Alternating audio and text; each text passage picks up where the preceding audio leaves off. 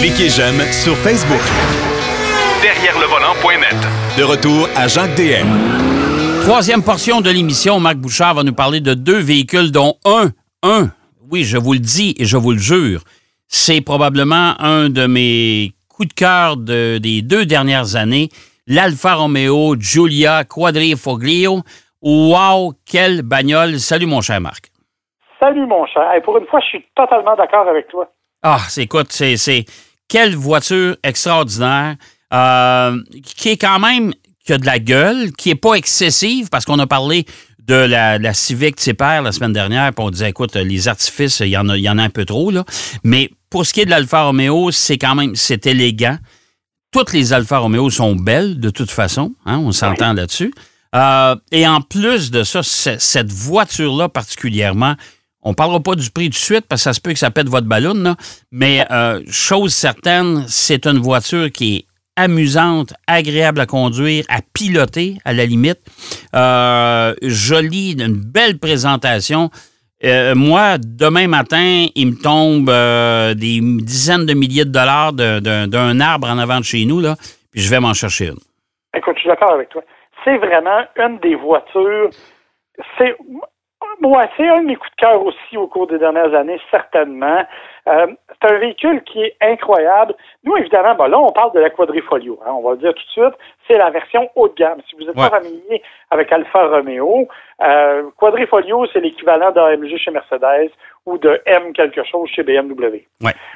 donc, on est dans la version de performance, moteur qui est un, un moteur V6 2.9 litres, 505 chevaux, 443 livres-pieds, évidemment un moteur biturbo, euh, avec une. Mais c'est une propulsion. Oui. Et ça, ça, évidemment, ça ajoute au plaisir de conduire quand on est capable de maîtriser ça. Cette puissance-là, il y a vraiment une répartition incroyable du couple. C'est assez phénoménal. En fait, c'est une vraie voiture italienne. Tu sais, le cliché qu'on a des Italiens, qui sont des gens passionnés, chaleureux, qui parlent avec les mains, qui sont toujours excessifs, ben, la Giulia, c'est un peu ça. C'est une voiture qui a cette chaleur-là, qui a cette émotion-là quand on la conduit. Euh, elle est magnifique, tu l'as dit, le, style extérieur est vraiment très joli. Pas, euh, pas exubérant, même si c'est la quadrifolio. Là, il faut regarder bon, les échappements qui sont quadruples, euh, les freins, bien sûr, les étriers de freins jaunes. Bon, tout ça est surdimensionné un peu. Le fameux trèfle, parce que quadrifolio, si vous n'aviez pas compris, ça veut dire quatre feuilles. Et ça s'applique au trèfle, bien entendu, qu'on applique de chaque côté du véhicule. Et ça, et ça, je me suis fait taquiner avec ça. Mon Dieu, pourquoi qu'il y a un trèfle à, quatre feuilles sur les côtés de la voiture? Ben, c'est une quadrifolio, puis c'est ça. C'est comme ça. Oui, hein? ben, on m'a posé la même question. J'avoue qu'il faudrait que je fasse la recherche. Euh, il doit y avoir un lien historique quelconque. Oui, ouais, probablement. Ouais. Mais euh, honnêtement, c'est absolument spectaculaire comme comportement routier. Euh, et bon, nous, c'est la quadrifolio. Il faut savoir qu'elle existe dans des versions moins excessive un peu, mais dont on a conservé quand même le, plaisir de conduite. Évidemment, la quadrifolio, avec ses modes de conduite, le DNA, hein, euh, donc évidemment, le D étant le mode le plus dynamique, le plus le plus agressif et la sonorité du moteur change, euh, les suspensions ça deviennent suspensions beaucoup plus rigides, la direction est d'une grande, grande précision, les freinages avec ce véhicule-là, mon Dieu, c'est incroyable. Euh, je me suis amusé à faire un freinage un peu pas mal appuyé, je dirais. Euh, puis écoute, littéralement, c'est comme si tu arrêtais dans un mur de briques. Ça stoppe euh, quand tu veux, tu es en parfaite maîtrise du véhicule. C'est tout à fait agréable. Et les sièges sont des sièges qui offrent un support dans toutes les positions. Tu es capable facilement de trouver une position de conduite idéale. Honnêtement, il y a bien peu de défauts à ce véhicule-là. Oui, ben écoute, les gens te diront ou nous diront euh, ouais, ben, est-ce que c'est fiable? Voiture italienne, Alfa Romeo, tu sais, c'est comme Fiat. écoutez, euh, moi, à date, je n'ai pas entendu de mauvais commentaires. J'ai parlé avec les gens qui nous prêtent la voiture, euh, les entreprises Penco à Montréal, euh, qui, eux, en ont eu, en ont eu plutôt quelques exemplaires. c'est des voitures qui ont été, disons-le, brassées un peu, hein? Et aucun problème aucun problème de fiabilité jusqu'à maintenant. La première année, euh, avec la transmission 8 vitesses, ils ont eu quelques petites difficultés, mais rien de majeur depuis. Tout ça a été corrigé Et c'est d'une grande solidité, effectivement. Et le châssis est tellement rigide là-dessus. Ah ouais, et la- ouais. le comportement routier est tellement incroyable, ça n'a aucun sens. C'est sûr que euh, quand vous le placez en mode sport, on s'entend pour dire que les suspensions deviennent extrêmement dures, euh, que c'est beaucoup moins confortable, surtout si vous avez des occupants à l'arrière, parce que, rappelons-le, ça demeure quand même une berline. là. Euh, ça Oh, ouais. demeure une voiture qui offre de l'espace à l'arrière pour des passagers si jamais en a transporté. Tout à fait. Mais ça, le- le- le- euh, le- le- le- la motorisation a une sonorité absolument, moi en tout cas, qui m'a qui m'a Ah oui. séduite beaucoup. Euh, Et écoute, les accélérations. Quand tu Ah, fais une wow. accélération violente Ouais. avec ça, pour juste pour rentrer sur l'autoroute, là, on parle pas d'aller à 200 km heure, là, Non, non. juste de se rendre jusqu'à 100 km heure, mais assez rapidement, le son du moteur, tu as l'impression qu'il y a une petite pétarade en fond qui est absolument charmante. À donne un petit frisson de plaisir. Honnêtement, c'est incroyable. Et c'est intéressant parce que quand tu es en ville, ben, ça met en mode A, dont la signification m'échappe un peu, mais ça devient à ce moment-là beaucoup plus confortable, presque le mode éco. Et là, ben, c'est plus discret, euh, les suspensions ramollissent, et là, tu es dans un mode confort vraiment beaucoup plus agréable. C'est honnêtement une voiture qui est très, très polyvalente, très, très, très fonctionnelle, mais, roulement de tambour, il y a un prix qui vient avec ça. oh boy, c'est là que ça fait mal. ouais. Ben, en fait, tu vois, la version quadrifolio, euh, elle part à 95 500 C'est pas donné, hein? C'est vraiment pas donné. Bon, la, la bonne nouvelle, c'est que si jamais tu vas avoir une berline de luxe euh, sans être quadrifolio, les versions de base de la euh, euh, sont à 55 000 La bonne nouvelle aussi, c'est que ces mêmes versions de base, elles sont à rouage intégral, ce qui n'est pas le cas de la quadrifolio. C'est ça, tout à fait. Puis c'est des voitures qui sont aussi agréables à conduire, hein? Oui, oui, passant, c'est sûr que- C'est sûr que tu n'as pas la pétarade du moteur, tu n'as pas la même puissance. hein. On parle d'une quadrifolio, un 0 100 en 4,3 secondes. Ah. Évidemment, avec le moteur euh, traditionnel, tu n'as pas ce, ce genre de performance-là, mais tu as la même précision de direction. Tu as des freins qui sont beaucoup moins gros, beaucoup moins imposants, mais qui font quand même très bien le travail. Honnêtement, je suis vraiment, vraiment... euh, cette voiture-là, elle m'a charmé. Moi, j'aime- j'ai toujours aimé ce qui était italien. Et honnêtement, je pense qu'Alfa Romeo vient de mettre la cerise sur le Sunday. Là. Je te disais à la blague un peu tantôt, euh, si j'avais une auto à marier, ce serait celle-là. là. Ben écoute, c'est la séduction toute italienne, si on s'entend là-dessus. Euh, Puis on s'entend que du côté des, des fabricants, des constructeurs italiens, ben on connaît Ferrari, on connaît Lamborghini, on connaît, tu sais, le- tout, tout cet aspect passionnant de l'automobile. Eh Ben euh, cette version de la Giulia, c'est vraiment ça, c'est euh, c'est carré dedans. Et entre ça et une BMW euh, M3, Oui. ou une euh, classe C euh, 63 MG, c'est plus 63 parce qu'ils n'en ont plus, mais une version AMG de la classe C. Écoute, une Audi A4, une RS4, euh, à la limite, écoute, honnêtement, non, c'est mon choix premier, c'est cette Alfa Romeo. Non, je suis d'accord avec toi. Je trouve qu'elle a une, un côté, et là le mot va paraître bizarre, là, mais un côté sensuel que les autres n'ont pas. Ouais. Ouais. Les autres sont rationnelles. C'est-à-dire, oui, elles sont bonnes, elles sont rapides, elles sont efficaces, euh, mais c'est un côté très allemand, je te dirais. Tu sais, c'est très, très rigide, puis ça va là, puis oui, ça va à très grande vitesse, puis c'est précis comme conduite, clairement. Mais le côté, tu l'as dit, le, le côté là, de la beauté italienne, on le ressent beaucoup dans la Giulia. Et en passant, on le ressent tout autant dans le Stelvio. Hein. Oui. faut le dire, c'est le VUS euh, qui est aussi disponible en version quadrifolio. Et, et honnêtement, on le ressent tout autant parce qu'on a vraiment cette même personnalité-là qui se reflète à la fois dans la berline et dans le VUS. Exactement. Et là, il y aura une version un peu plus petite, d'ailleurs, du. euh, euh, ouais, la tonale est. C'est ça, la tonale là, qui s'en vient bientôt. Euh, fait que ça aussi, j'ai l'impression qu'on aura une version euh, quadrifoglio, foglio, mais écoute, c'est, une voiture qui m'a séduit euh, complètement. Euh, j'ai versé une larme quand, quand je l'ai retourné le lundi matin. Ouais. Et ben, je- moi, j'ai plutôt fait un grand sourire parce que quand tu l'as retourné, c'est moi qui l'ai prise.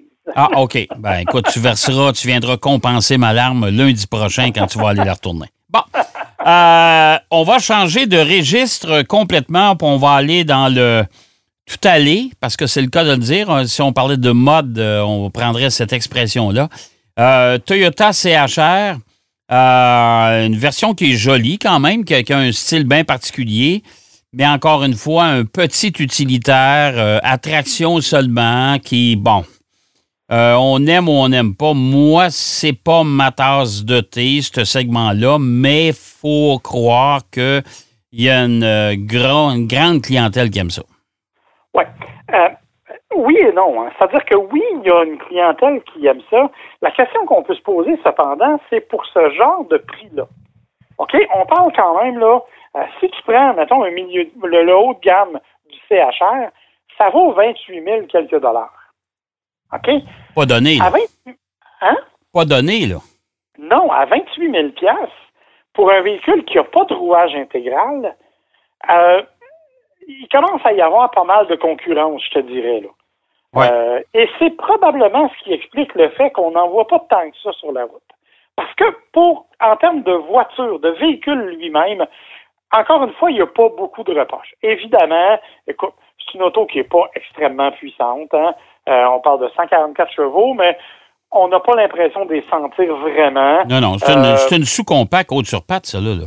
Oui, exactement. Moteur 4 cylindres, 2 litres. Euh, ça vient avec une CVT qui contribue aussi à, rendre la conduite un peu, un peu plus endormie. C'est correct, la puissance est bonne tout est là. Le style, ben écoute, si on a envie de quelque chose d'un peu plus funky, je pense que le CHR est tout à fait là aussi. Euh, disponible, bon, on le sait, c'est une silhouette particulière. Euh, les portes arrière qui s'ouvrent avec la, la, la, poignée qui est un peu en haut de la porte au lieu d'être en bas. Euh, ça vient vraiment chercher un style assez différent. On a voulu jouer la carte là, des, des jeunes. écoute, de, de, ce point de vue-là, encore une fois, pas grand-chose à redire, mais on dirait qu'il manque un petit quelque chose. J'arrive pas à mettre le doigt dessus. Euh, c'est pas un véhicule qui a suscité l'enthousiasme et la passion nulle part. Non. Les, gens qui le laissaient le trouvent tous correct, mais juste correct. on n'a pas de. Je vais te donner un exemple dans l'autre sens. Le Hyundai Venue, je sais que tu ne l'aimes pas. Je le déteste cordialement, moi aussi. Oh. Mais je connais peu de gens, en fait, qui l'ont aimé, le Venue. Donc, c'est un, véhicule qui a attiré une réaction assez forte, négative, mais assez forte. Dans le cas du CHR, on n'a pas eu ce genre de réaction-là, ni dans un sens, ni dans l'autre. Non, parce que, parce que je serais curieux de voir combien il y a de euh, Honda HRV et Nissan Kick. On va les mettre ensemble, ces deux-là. c'est eux autres qui s'accaparent, je pense, 75% du marché. Oui, ben tu vois, parce que le Nissan Kick, il faut donner à Nissan qu'ils ont fait un, marketing incroyable avec ce véhicule-là. Ils ont été capables vraiment d'aller chercher la clientèle qu'ils voulaient, des jeunes gens, puis des gens moins jeunes, mais qui ont envie de quelque chose d'un peu plus spécial. Puis ils ont mis des éléments intéressants. Tu système de son Bose avec les haut-parleurs dans, dans l'appui-tête, puis des trucs comme ça. Ils ont vraiment fait des choses particulières avec le kit. Euh, du côté du HRV, ben, on a misé sur l'aspect très polyvalent, très pratique les fameux Magic Seats, les fameux sièges que l'on peut placer dans toutes sortes de positions. Ça permet d'avoir un espace de chargement beaucoup plus grand, beaucoup plus vaste, beaucoup plus intéressant. Le CHR, on dirait qu'on est à mi-chemin dans tout ça. On a un espace de chargement intéressant, mais euh, pas tout à fait autant que les autres. On a des accessoires électroniques puis compatibilité Bluetooth, mais pas tout à fait autant que les autres. Euh, tu sais, on dirait qu'on n'a jamais été assez loin Il est plus cher. il est plus cher. Puis il est plus cher. Mais il y a une silhouette, il est fiable, il est silencieux. Ça, ça m'a étonné parce que euh, ce genre de petit véhicule-là, traditionnellement, est assez euh, bruyant à l'intérieur. Alors que celui-là, vraiment, il est très silencieux. Euh, j'ai eu l'occasion de, le conduire même une journée de grosse pluie battante. Et honnêtement, il y avait, pas mal de, de, silence à l'intérieur. L'insonorisation était très bonne. Là, la question qu'on va se poser, c'est c'est quoi l'avenir du CHR? Parce que arrive le Toyota Corolla Cross dans quelques semaines, quelques mois. Ouais. Ouais. Qui est en fait l'équivalent d'une Toyota Corolla Hatchback version VUS. Ouais. Le Corolla Cross va aussi être disponible en version hybride. Euh, je ne sais plus trop quelle place il reste pour le CHR, qui est un véhicule, comme je te dis, qui a du style, mais qui, honnêtement, n'a pas été capable d'aller chercher vraiment sa clientèle. Ben, c'est un peu comme chez Mazda avec le CX-30. Oui, exactement. dans le fond, le CX-3, est où sa place? Il n'y en a ben plus. Non. Ben non. Puis moi, je pense que le CX3, d'ailleurs, ne sera pas renouvelé là, euh, dans, dans, sa forme actuelle. En tout cas, ce serait très étonnant. Euh, ben, je pense que c'est un peu la même chose avec le CHR. On doit assister pas mal au dernier, au dernier Ouais. mille de ce véhicule-là, qui, comme je le dis, est loin d'être un mauvais véhicule. Là. Il est super bien, puis euh, le comportement routier est tout à fait honnête pour un véhicule de cette taille-là. Mais, tu sais, il manque un petit quelque chose. Dès qu'on l'a essayé la première fois, on a tous dit, ouais, c'est le fun, mais, tu sais, et on continue, là, je viens de le réessayer, puis ça me redit encore, il manque quelque chose. Ouais. Il y a quelque chose qui n'est pas complet avec ce véhicule-là au niveau de la personnalité. Comme diraient les ploufs, euh, comme dirait Ovid Plouf, euh, il n'y a pas de place pour les CHR du monde entier. Exactement, mon cher. Mais là, on vient de trahir notre âge en tabarouette. Oui, mais en, mais en, mais quand même, tu sais, mais c'est vrai, tu as, tout à fait raison. C'est un véhicule. Écoute, la fiabilité Toyota, je pense c'est pas, euh, c'est pas à, à refaire. Là. Tout le monde est au courant de ça. Tout le monde est bien conscient de ça. Mais en même temps, pourquoi payer, écoute, 28 000 plus des taxes, c'est au-dessus de 30 000 là. Puis on s'entend que c'est un véhicule sous-compact, là, comme le. le- et, et ça, c'est issu des véhicules sous-compacts, des voitures sous-compacts qu'on a fait disparaître. Le kick, là, c'est. c'est- c'est- Écoute, c'est une Versa, mais haute sur patte. Euh, la Fit, elle s'est transformée en HRV chez Honda. C'est c'est toute la même chose, là. C'est la même chose. Puis chez Toyota, c'est exactement la même chose avec le CHR. Et le CHR, en plus, on a voulu jouer une carte un peu plus moderne en jouant Ouais. le style parce que tu sais que pendant une couple d'années, Toyota s'est lancé dans du style un peu flyé. Ça a ses avantages. Quand tu regardes la silhouette, c'est le fun. ouais, tout à fait. Quand tu es assis dedans puis tu regardes en arrière, tu vois rien, par exemple. Ah non, ça, tout à fait. Fait que ça La ça, ça, ça, pas bon. ça a pas, a juste des qualités. Hey, mon cher Marc, merci infiniment. C'est déjà tout. OK? Et puis, on se reparle la semaine prochaine, bien sûr. Avec plaisir. Bonne semaine. Bye OK, bye. bonne semaine, Marc. Euh, Marc Bouchard qui nous parlait de l'Alfa Romeo Giulia Quadrifoglio, qui, qui, qui est une voiture absolument extraordinaire que j'ai adorée. Soit dit en passant, c'est un de mes coups de cœur des deux dernières années. Euh, et du Toyota CHR qui, euh, ben, c'est ça. C'est euh, bon véhicule, mais sans plus. Bon, j'espère que vous avez apprécié l'émission. Malheureusement, c'est déjà tout pour cette semaine, mais on va se reprendre la semaine prochaine, bien sûr. Nos collaborateurs sont là. D'ici là, surtout, bonne route. Soyez prudents. C'est ça qui est important. Bonne semaine. Derrière le volant.